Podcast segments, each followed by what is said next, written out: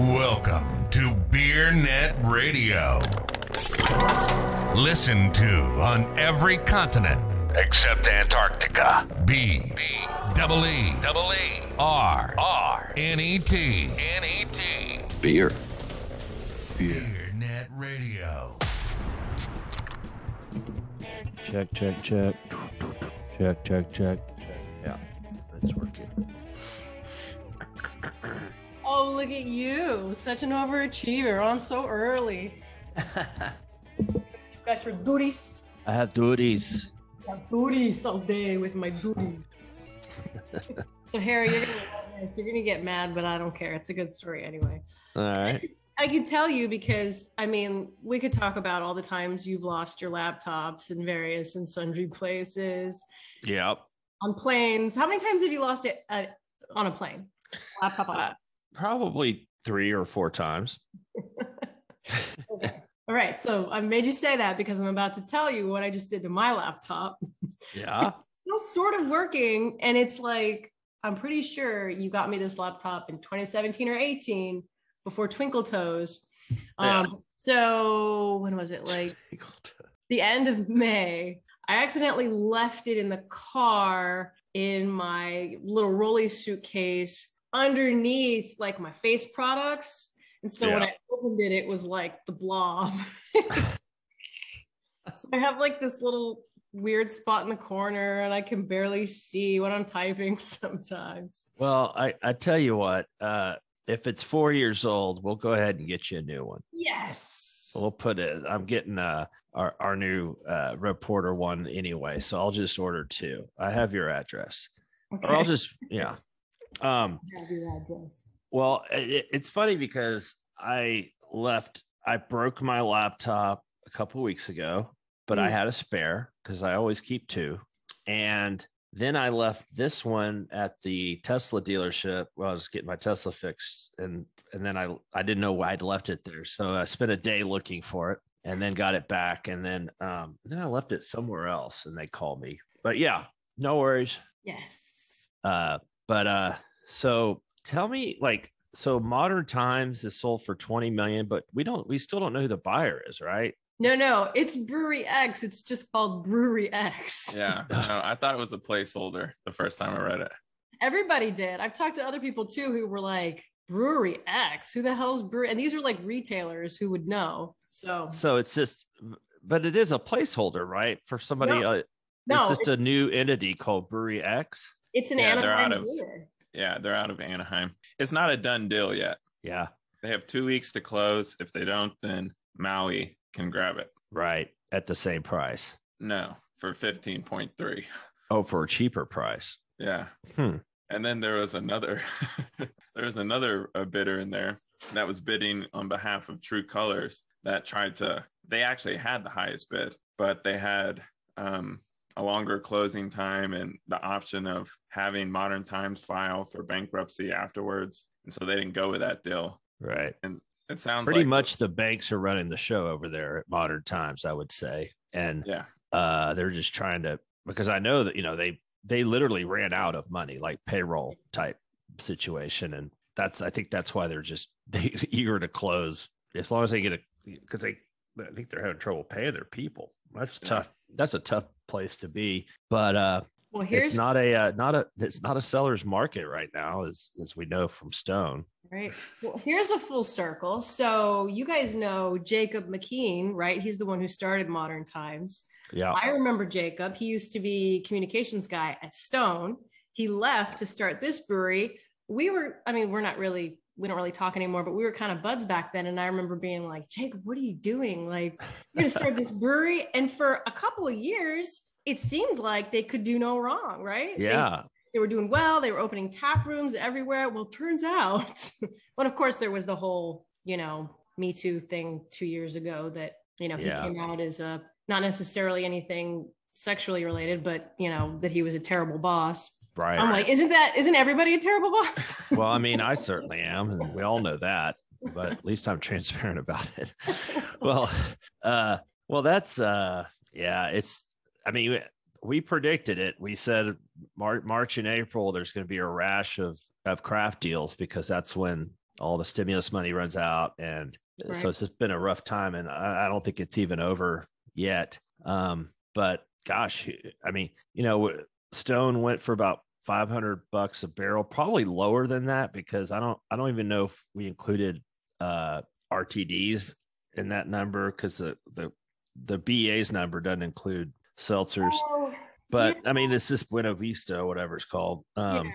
It's not that. Buena Vesa. But Buena yeah, Vista. But the point is, it's lower than. I mean, it's it's a cheap price. Yeah. Yeah, but Yeah. how much of I, I get that um figure, but how much of that was really dedicated to the Stone brand and not just Stone's Capacity, capacity? right? Yeah, I mean, totally. Yeah, it, it, I, I probably zero on the brand and all of it to the to Well, the first- capacity. First and foremost to the capacity. I think they do want to leverage the brands too. At least they say that in filings. But yeah, obviously. Yeah. I don't Well, I mean, they can they can go to a chain now, at Yeah. least on the coast, and say, "Hey, we have more to bring you as far as programs because we have Yeah. all these Stone brands plus Sapporo and um." But Or if if you want Stone, you got to take Sapporo. right, yeah. Right. I mean, gosh, I mean, Carlos Alvarez used should run that game forever. If you know, if you want Corona, you got to take Shiner. And they'd be like, "Yeah, but we're in New Jersey. Nobody drinks Shiner up here." You know. They're doing pretty well for Shiner. So Yeah.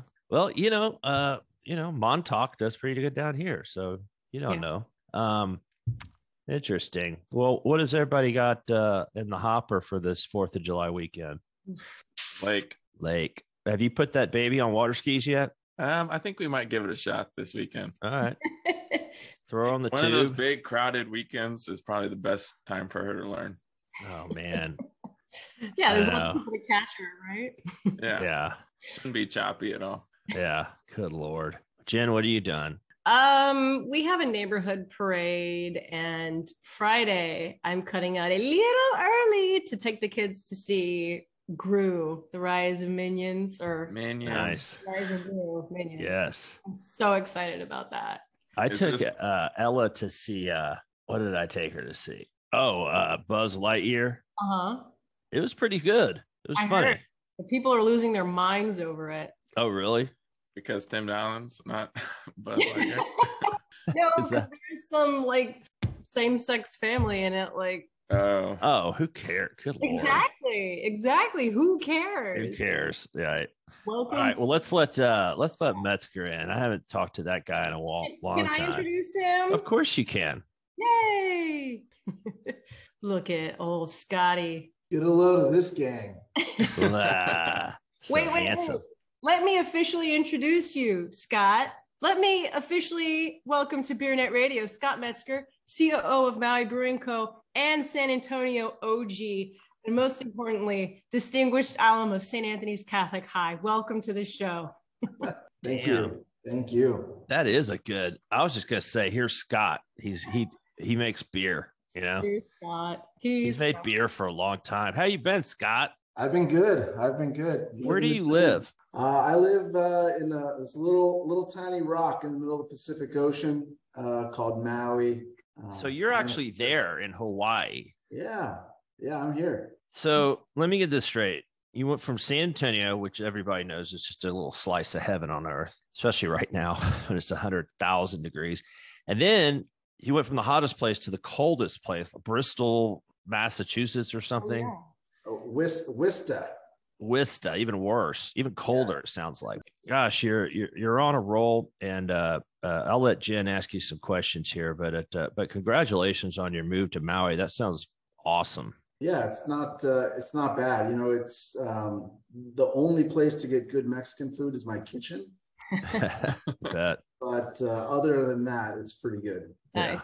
All right, Scott, I'm not going to pull any punches. I'm not going to go easy on you. I'm going to ask you the tough question first. You ready? Sure. How many times do you see Dwayne the Rock Johnson?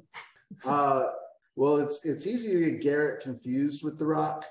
So um, sometimes I think I see him, but no, I've I've not encountered The Rock uh, or Oprah or Bezos or anyone else uh, of, of note. I do see occasionally this little green McLaren drive by. Uh, and I don't, and, and you know, I see some Ferraris and Lamborghinis, and I don't understand the purpose of them on this island where there's nowhere to drive to. Right. Uh, like in, in the speed limit, the max speed limit on Seddon's 45 miles an hour. Um, oh man. so it seems like a waste. Um, but you know, there are there are some notable residents here on the island. Nice, nice. I think we've got Garrett joining us as well. So I'll let him get queued up. I'll let Harry. Yeah, handle Garrett, did, do y'all have cell service on the island yet? Is that We just got it, and you'll notice it's spotty. So yeah, a little. Well, welcome to BeerNet Radio, sir. Yes. Yeah, nice, nice to see you guys. You too. Nice to see you. Yeah. too. Well, I'm I'm just gonna, you know, we were in uh, the gorgeous metropolis of Minneapolis a month or so ago, chatting about how awesome things have been for you guys this year. Um, seeing some great trends, and you guys actually put out a release that your flagships like Bikini Blonde Lager and Pog Hard Seltzer are up 50%, but you're suffering from out of stocks because you need capacity, right? So, Yep. How are your brands doing so well when craft and seltzer is otherwise in the toilet? You know that's uh, that's a very direct question. Other other brands in the toilet, I guess. Huh? Um, you know, for us, we I, I think for us two things. One, uh, you know, we're seeing all this this press about revenge travel. Um, you know, where people were, you know, pent up demand to get out of town. They were locked up for two and a half years. Um, you know, anecdotally, I talked to a guy yesterday. Hawaiian Airlines is getting ready to make their first flight from New Zealand to Hawaii after 27 months and two days.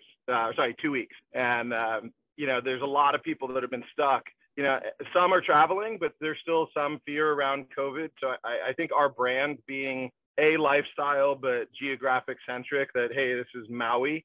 Um, you know, we we like to say we bring you back to Maui 12 ounces at a time, and that's kind of the effect that our brand has on people who you know maybe can't get out here right now because hotels are at record prices, uh, airfares have gone up tremendously. Uh, I think that's one part of it but you know we've really had demand in a lot of areas across the country for years that we just never really addressed. Um, there was a point pre-COVID that we were looking to pull out of East Coast markets and really just focus on Hawaii and West Coast, which would have put us over 60,000 barrels on its own. Um, but during COVID, we realized how, you know, overnight we could lose 60% of our audience in tourism. So we decided to kind of lean into the mainland and, and, and cover some of the white space uh, that our brand has over there. And, and I think that's really the, the primary driver. Um, that lastly, I would just say that here locally, we're growing tremendously as well. I'd say about half our growth is Hawaii. And we've seen an even deepened commitment to buying local uh, after, you know, everything that went down with COVID and, you know, not only from the uh, on and off premise side, but also from the consumer side of saying, hey, I want local. And that's what we have to offer. So I think those are the kind of the three primary drive factors beyond killer beer and an amazing sales team. Nice. All right, cool. Well, so obviously lots of demand, right? That's a great thing. Need more capacity. Um, you know, to that end, you guys cast the opening bid for Modern Times last month at seven mil. Uh, at this point, it looks like Brewery X could possibly get it at 20 mil. But I, my question, I guess, is did you guys really want to acquire Modern Times or did you just want to let people know that you were shopping? You know, that's a that's a great question. We we've thought about that a bit, um, and and just for the record too, I know the the order was entered, and Brewery X uh, will acquire Modern Times, um, so that and then we are the backup bid in the event that they don't close. Um, but yeah, we we definitely wanted to acquire it. Um, you know, this was not uh, what do you call it? Uh, we're not we weren't peacocking. This was for Yeah. sure us saying, hey, you know, this is a cool brand. Like I met the original founder, Jacob, when he was doing social media for Stone back in, I don't know, whenever we did the first Aloha Plenty collaboration. I think it was the first collaboration we'd ever done. And, uh, you know, I, I remember that. And then when he broke off to start Modern Times, you know, we followed the brand, we drank the beer, we have a lot of the same friends. It's my hometown. So when we saw they were, you know, we knew they were in trouble for a while, but when we saw the opportunity, we jumped in and uh, in the end made the bid as the stalking horse. And you know, we more than, I mean, the records are all public now, but we more than doubled that bid during the auction. So I think that alone, you know, tells you that we were serious buyers and we were there to really restore modern times to where it should be uh, and run it like a real business and, um, you know, lean and mean and, you know, bring back all the things that made it great. So, um, you know, we're sad that it didn't go through, but at the same time, we accomplished the side goal of, you know, really showing our strength in the market, not only for our brand created over the last you know almost 18 years now. Cool. So theoretically, you guys are still shopping then? Yeah, absolutely. I mean, I've had a couple emails this morning on either you know facilities or you know other brands. I mean, since since all this news is broken, I mean, I've probably fielded at least a dozen calls from you know either brokers or different breweries that are uh, you know not publicly doing anything yet. But yeah, we're we're certainly interested, but it's got to be the right opportunity. You know, um, I hate to say it, but we're fairly opportunistic buyers at the moment. You know, meaning we're not going to pay a you know a 20 times EBITDA. That's just not we're not a strategic in that way. You know, craft on craft is naturally typically going to bring a lower multiple, but allow the brands to continue in their you know in the uh, independence mode, if you will. So, yeah. right, it, it seems like a good time to buy iron right now, as as well as brands. Yeah, no, agreed. I think uh, worst time to buy a house. I think best time to buy a brewery. Right, right. thanks, uh, thanks. I just bought a house. Appreciate you. right you know at the though, peak. I did too, Harry. I did too. I just yeah. bought a place in the in Jackson. I have a condo, not a house, but a condo. Well, hey, at least our interest rates are low. yes, I locked in right before the you know yeah. before we got to fours. So me too. Me too. Yeah. Oh well. I think I think along the lines of what Garrett's talking about, though, right, is that um, you know Maui does not need to make an acquisition. Um, we're certainly in a really strong place with uh, production out here out of Kihei, uh, in combination with you know uh, contract partners on the mainland. Um, I think the, the the future is bright for us, independent of any kind of M and A activity. Um, so that really gets us in a really nice, you know, um, you know, high perched view of of only looking at deals that make a lot of sense on on very different levels. Uh, you know, I think Modern Times made a lot of sense. Was that you know it was a strong brand with an existing book of business that you know represented uh, a fairly good amount of volume too. So I think when you took that layered on our volume all of a sudden overnight you had the kind of scale to really make that a very efficient uh, business. Uh, yeah. You know, I don't think you know, and, and, we've already gotten these kind of like solicitations, like, "Hey, I've got my little 1,200 barrel brewery uh, that I want eight million dollars for." Um, yeah, just taking that and bolting on Maui doesn't create the scale necessary to really have a well-run, lean operation. So uh, for us, I think that scale is important, uh, but also it's got to be a brand that uh, you know really jives well with the Maui brand. Um, you, you, know, I don't think not to pick on any state in particular, but let's say a you know a, a small little brewery in Kansas doesn't like doesn't really necessarily drive or or or or fit with Maui. So um, you know, there's a lot of things that have to make sense for us uh, on the deal front. Uh, but I do think a lot of those opportunities uh, are out there or being contemplated, uh, certainly without the fanfare of a modern times. Um, you know, I did see an article this morning of another, uh, you know, one in a similar position, it sounds like. Um, so I think we'll see more of this, especially as all this, you know, government assistance, uh, you know, in the COVID era kind of dries out. You know, that was probably keeping a lot of breweries afloat. Um, and now people are turning and saying, now what? You're talking about Melvin Scott.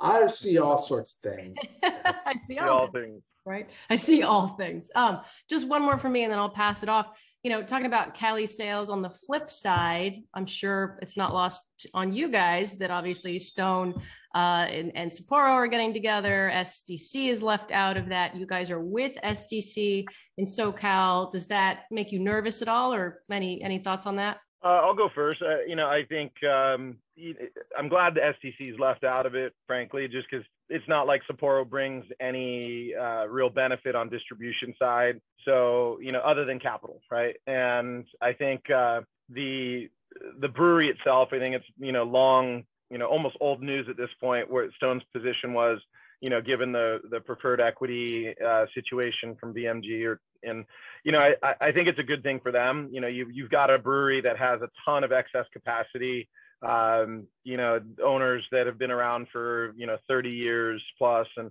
I, you know, at some point people need to move on. I mean, there's a, I, you know, I uh, try, try not to pigeonhole myself too much, right? And definitely now I'm 43, not, I'm not saying never like I used to. Um, but, you know, I think it's an opportunity that makes sense for Stone to you know really give the owners the some of the freedom that they deserve after working this for for so long um, you know my admittedly my tune has changed on much of this over the years as uh, any young man getting in the business for like i was 26 you know i'm going to do this forever and uh, you know the world is you know you've got a snapshot of the world when you're 26 that does not, is not representative of the world when you're 40 50 60 whatever so I don't deny anybody the ability for success.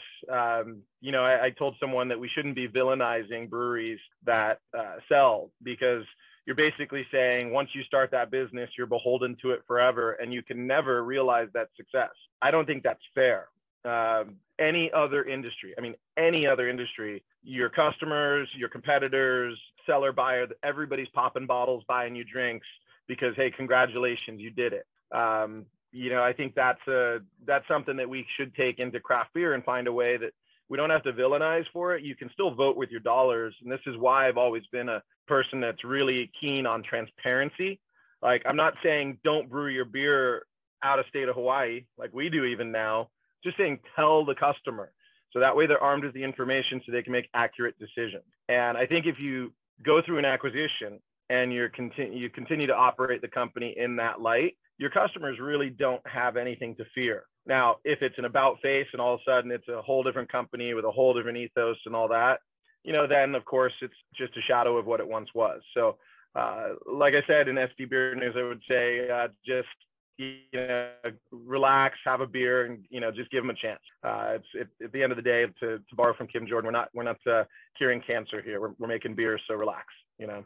Right. I mean, I, I agree. I, if, if you think about how the consumer has gone from the days of Goose Island selling to AB compared to today, and and I I don't. There's still an uproar with the with the core nerds, but really, uh, even on Twitter, it's not as uh, a huge deal as it as it used to be because really it's just the capital structure is changing, and, and a lot in some ways, uh, and uh, you know the beer remains the same, if not better, fresher. So mm-hmm. yeah, it's it's it's always been kind of a silly thing, and you're right. It's it's it's only in the beer industry. It's kind of a unique part of our culture in our little corner of CPG. Yeah, but uh, like this is you know kind of goes in with just the overall maturation of our little segment of the industry, um, right? And I think um, you know, I've and I've had the benefit of you know almost you know a decade and a half um, in this industry at, at, different size companies, and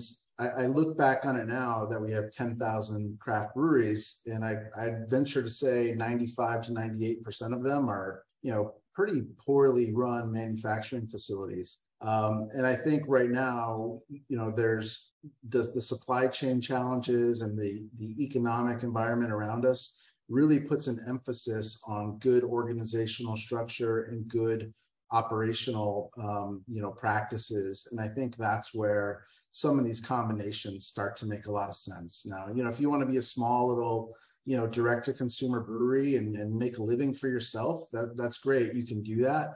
Uh, but i think getting caught in that like dead man zone of being a 5000 to 20000 barrel uh, regional brewery um, you know, really puts a lot of pressure on you to have to try to find some sort of strategic partner. Um, and I think we are going to see this, you know, big separation uh, between the, you know, the little pups and the big dogs, um, so to speak, of, you know, everyone in that dead zone is going to have to find a dance partner or they're going to let be left, you know, just clawing for scraps. Um, and I think that's where it makes a lot of sense. And a lot of people are coming to that realization and saying, you know, there's nothing wrong with being a smart business person. Well, I think we talked you know, a lot about the acquisition changes it too much, but uh, it is it is on how the company continues. And you know, for me, like you know, to Scott's point, when you're looking at supply chain logistics, you're looking at even just getting cans.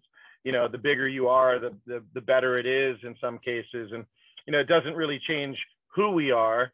It just changes how we buy things in many ways. And you know, we're going to continue to see consolidation in this industry. There's just I I don't think any way around that. Um, you know, but going back to this like the idea of you know villainizing an owner for realizing some success, it's you know at some point i think everybody has to cross that bridge because it, you know this business a lot of people don't know like the a lot of people in this situation where we run a you know this year we'll do 90 to 100,000 barrels you know what it takes to get there from when we were a 300 barrel brewery back in 2005 very different things right? So the capex the organizational structure um, insurance uh, safety you know with a lot of breweries you run around the country. And i walk through and i'm like someone's going to die here, right? And we need to be pushing the professionalizing of the industry, not not only in safety but in taking care of your teammates. Also, too, with equity, uh, DE and I, equity and inclusion, especially, that you need to be able to you know invest in these things. And when you're a really small brewery, you have a lot less cash flow to put into those types of programs that really help to overall better the industry. Um, you know, and in fairness, it's um, our our good friend Russell Adkins who passed away, our CFO last December. Um, you know, he used to tell me when I was get down, he's like, I know it's lonely at the top. Come over and have a beer, and it can be. Uh, you know, this business is something that you know has given me so much, but it has come at a great cost personally and professionally. So, you know, I think at some point your customers, you know, being able to share your story is important because you know they're investing in you by buying that beer and at some point i'm going to move on i mean there's i'm not i don't have children right i i've got a great team uh, led by scott and, and junk and nick um, kim bunch of great people here but at the same time like what what do i get to do right? So do i just have to take a salary and coast off into a pasture somewhere until i just roll over and die? Or you know do i get to have a day one day too that's the way i kind of look at it and it's a little bit different than maybe when i was 26 but I'm not giving up the idea of independence. I'm not giving up, uh, you know, what a lot of the the craft beer mentality first started out as, but it has morphed a, a little bit for me over the years. So I think there's a there's a middle ground, a, a way to cut it fairly for everyone. My rant. No, I appreciate it because I was going to ask you about that. I mean, you're you're a leader at the Brewers Association, and um, I'm, I'm wondering if they have a similar kind of feel to you. Is it still like these deals like Stone and Bell's losing their independence, is it does it still kind of elicit a gut punch to the organization, or have they kind of gotten used to it too? Well, I, I, I think in fairness, I don't know that it ever was really a gut punch. I mean, I think it's there's an emotion to it, of course, you know, but you know, I I, I can tell you, uh, I don't want to speak for anyone at the BA, right. but this is just another day in business. So you know, the the the craft data set lost 350,000 barrels from Stone okay, next, right? We yeah. focused on the members and that we do have, not the members we lost. And there has never been an instant at the BA where it's uh, a brewery sells and it's persona non grata, never talking to that person again. You know, at our events, like when it's just BA board or BA members, yeah, we might not have that beer at that event, like a, a social hour maybe. But that's because you got to remember the BA is there to promote and protect small and independent craft brewers. So why, why would we serve a beer that isn't one of our members' beers, right? But it has nothing to do. It's not like you know Greg and Steve aren't going to be welcome anywhere that the BA has an event, or that you know Kim. I mean, Kim's an icon in the industry as well, and you know she we still call her from time to time for her advice. So I think there was a public aspect that said, oh, the BA is against these sales. Not the case. We're happy for them, you know, and this is where BA, it's just not a, um, not in the set anymore. And so, like I said, move on. Next thing. Gotcha. That's good to hear. And uh, another thing I wanted to talk about was um, your spirit side of the business, Kupu Spirits. Am I saying that right? Yep. Okay. Kupu. Yep. um, how how is that business going? Well, let uh, I'm gonna I'm a romantic, so I'll talk about Kupu, and I'll let I'll let Scott talk about numbers a little bit. Um, you know, I'm a finance guy, you know, from birth, but uh, that's not what gets me excited. Uh, Kupu, uh, what a Kupu is is essentially the offshoot. It, it represents a new beginning. uh, but it refers to that offshoot coming from an existing base, an existing foundation, if you will. So that foundation we view as Maui Brewing Company. You know, it's, we've built our reputation on high quality, innovative, authentic local craft beer. And so our kupu, our offshoot, um, is uh, the spirit side of things, the the distillery. Um, and kupu, if you think about it, if you look at our logo, it's kind of like a, a, palm fern, like a fern. The the frond coming off from the middle. It's the kupu is that new offshoot. I think in the Northeast they call them fiddleheads, and out here we call them pohole. And the kupu is that new growth, and it's protected and supported by that existing base. So uh, it gives you an idea of why we called it kupu and and what it means and how it still ties directly back to the Maui Brewing Company, what we call the brand Ohana, which is Maui Hard Seltzer, Maui Brewing Company, and Kupu Spirits. Over to you, uh, Scott, on sales. Yeah, well, so it's been an interesting year for Kupu. Um, you know, on the you know straight spirit side, we're seeing you know tremendous growth, and we have a really fantastic uh, liquid. You know, our our gin um, wins um, you know a he- pretty hefty share of awards whenever we send it out and um, you know i know harry is more of a vodka martini guy but maybe uh, maybe he'll try a gin martini one of these times with some kupu um, but our, our aged whiskey is great too um, you know we have we have a lot of big plans for the I, rtd um, portion of our portfolio there uh, right now, it's it's kind of caught up with a lot of things at our at our brewery of what we produce here in Kihei, which is just running up against the phys- physical capacity constraints of the brewery. So uh, we are pretty much running at 100% right now. Uh, we have some projects that are nearing completion and some others that are being contemplated to increase capacity here. Uh, but we're expecting in the back half of the year for Kupu RTD to really have a lot more availability, and we can see, uh, you know, what kind of legs that it has out there in the market. Uh, simultaneously, we're looking at, you know, kind of expanding that portfolio of flavors um, within that family, and I think I think you're going to see some big things coming from Kupu uh, in 2023. Yeah, Yeah, modern sales, I times deal may not be. Oh. Uh, you, you may still get it. You know, that's uh, can't rule that out. Just wanted True, to throw that out there. That is uh, that's in the back of my mind. Well, uh, good to point that out, Harry. Uh, we are the backup bid. I think at. Oops, sorry. I think we're the backup bid at uh, 15.3. I think is what was filed, something like that. So it's uh, you know certainly a potential, and I don't know how that actually works. And I, I I've held off calling the lawyer because I saw the bill already. So I figure let's. I'm not worried about it unless those guys don't close on July 7th. But um, yeah, you know we'll see about that. I think too on the the whiskey and gin too, just even the bottled spirits, uh, they are, are performing really well, and we've we've sacrificed RTD capacity for making sure we have enough bikini blonde in cans, if you will. Um, but the bottled production still continues to grow, and um, it's impressive to see how much we're selling of both the gin and the whiskey in California. Uh, Therese, our, our NorCal market, and Southern California, Kelsey, crushing it with the whiskey and the gin. And then here in Hawaii, outside of even just our four restaurants, we're seeing tremendous demand for uh, the gin and the whiskey as well. So that's good. Uh, and then we recently released an Amaro, uh, which is a, a vegan Amaro, uh, and it's colored with hibiscus. So it has a, a little bit of a unique, what we call island Amaro flavor. Uh, and that works really well with both the gin and the, and the whiskey. So, um, you know, continuing to grow that side of the portfolio as well. Yeah, I mean, I, I imagine it has to be pretty difficult for a craft spirits company to do full strength spirits and canned cocktails. It seems like as a craft spirits producer, it would have to be almost one or the other. Is that kind of the way it is? No, I, I Uh, think they kind of yeah they kind of live in different channels, uh, and and I I don't think it's the spirits and the RTDs that really compete uh, for time or attention. Um, you know, the RTDs kind of live in the same process stream that our seltzers or our beers do. So it's really just finding time on on the line to you know make the RTDs.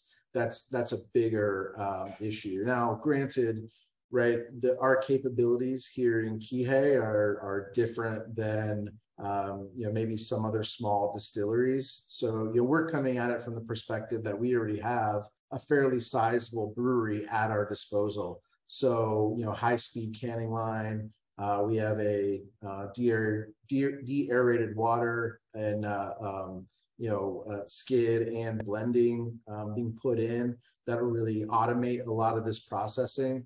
You know, a small startup distiller is not going to have these things. So um, we're kind of coming at it from a different angle and different approach than maybe a craft distiller typically would. Yeah, because they, they yeah. always say that packaging is the bottleneck. Not you know, excuse the pun, but it, yeah. you know, brewing capacity is easy. It's putting it in those little twelve and sixteen ounce pack uh, containers. That's the uh, that's kind of the rough part, and you got that down. I'm glad you brought that up, Harry, because I, I, I do think if I can um, make a plea for some respect for the what we do, right?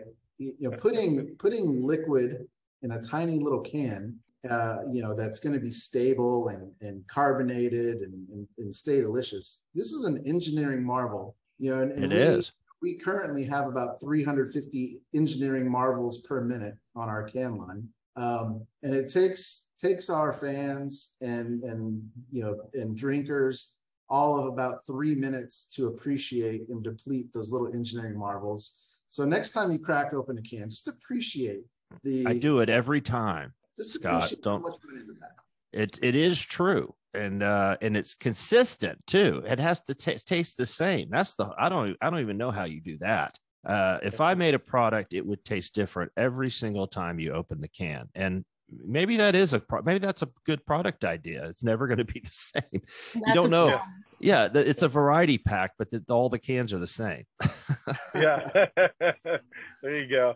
Well, yeah, to Scott's point too. You know, I think you know we when we started our brew pub in Kahana, we did 300 barrels, 320 barrels that first year. And, uh, you know, that's by comparison, I'm sitting out front the brewery right now and I'm looking at all our fermenters and the gross capacity of each of the 18 fermenters out here is more than what our annual volume was in year one. So each individual tank. So it's, it's a little crazy for me to put that in perspective sometimes. But when we designed our first production facility, we basically made a big brew pub design of the, the, the warehouse and it was wholly inefficient. Uh, we learned that only after operating it for a couple of years. And so even moving into Kihei, where we laid it out in a much more efficient fashion uh, as a production brewery, I think what we did to the spirit side is instead of say, we're this small craft distillery that's going to only make a little bit of spirits. We went after it with the design that hey, we're going to make a lot of spirits. We're going to we're going to design this as a mini production facility so that it could be scalable instead of being pigeonholed into a very small brewery or small small distillery. Uh, but having all the other resources at our disposal here that the brewery provides uh, certainly helps that. Um, you know, we're getting ready to uh, start. Uh, Scott mentioned the blender and the DAW skid, which will help tremendously on the RTD side. Uh, but we're getting ready to start installation on a new can line, which would take us to about 550 cans per minute uh, on 12 ounce and uh, also automate mix packing as well with two robots. Um, this is in response not only to demand, but also to labor constraints. And it just gives us an opportunity to continue to grow our investment in our local community here in Hawaii. Um, you know, I think lastly on modern times, because we're looking at one project is replacing our brew house here with a much larger system. Um, again, demand and labor constraints, as well as our can line, those two pieces of equipment could very easily be reinstalled in a facility like Modern Times to give it much more capacity, efficiency, and uh, automation that frankly they they're operating that brewery with zero, pretty much zero automation, and this would bring a lot more professionalism to that location as well. So we'll see if we're if, if we're successful in the backup bid.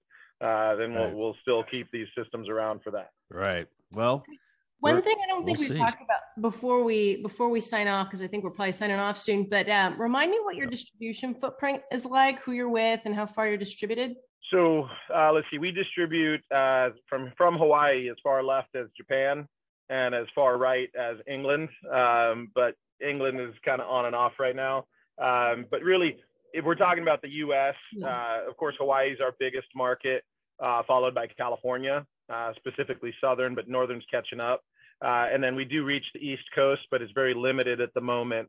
Um, we're with, uh, in some areas, we're aligned with the AB network. In others, it's Miller Coors.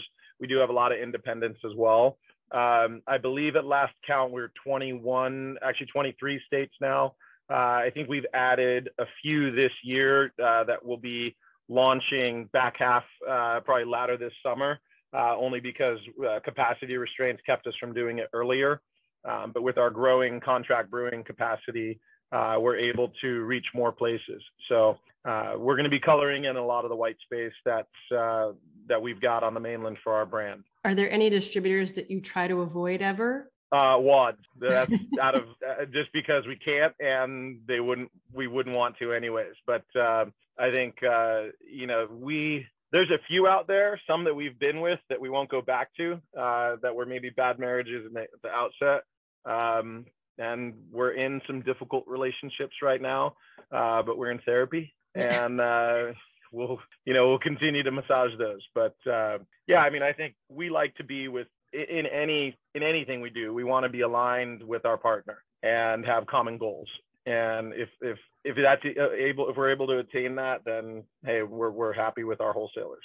So we are glad that SDC is going to operate as it does, and you know, going back to that, I mean, the Stone management team is, you know, they're top notch. And so they're not going anywhere. Anyone that wants to stay, I know is staying.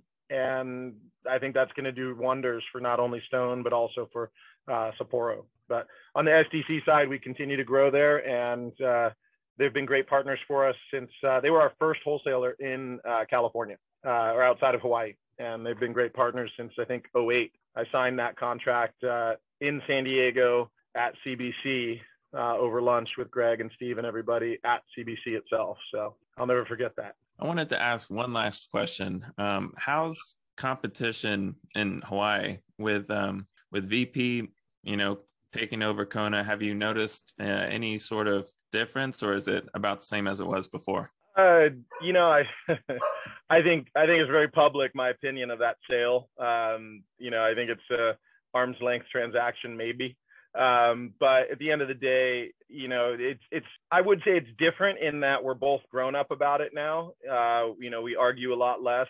Um, you got to remember when I first started, uh, even up until the sale, the, the you know the uh, uh, I forget was it the twenty the the hundred percent part uh, before Peacock guys um, when they went over to ABI.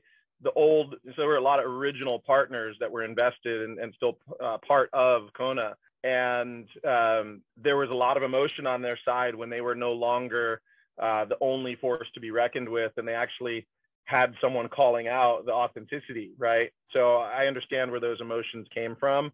Uh, I would have been the same way. Uh, I think we have a healthy, competitive relationship. Um, we don't have a lot of interaction. Um, you know, and I've I've said before, and I'll say again, you know, we're very different companies. We respect what they do. It's not the way we want to do it, but you know, it's it's their choice. I think as far as the other breweries, you know, when we first started, there were like four breweries in the state of Hawaii, uh, Kona being one of them. And now there are like 28 breweries with I think at least four or five more that I know of in planning.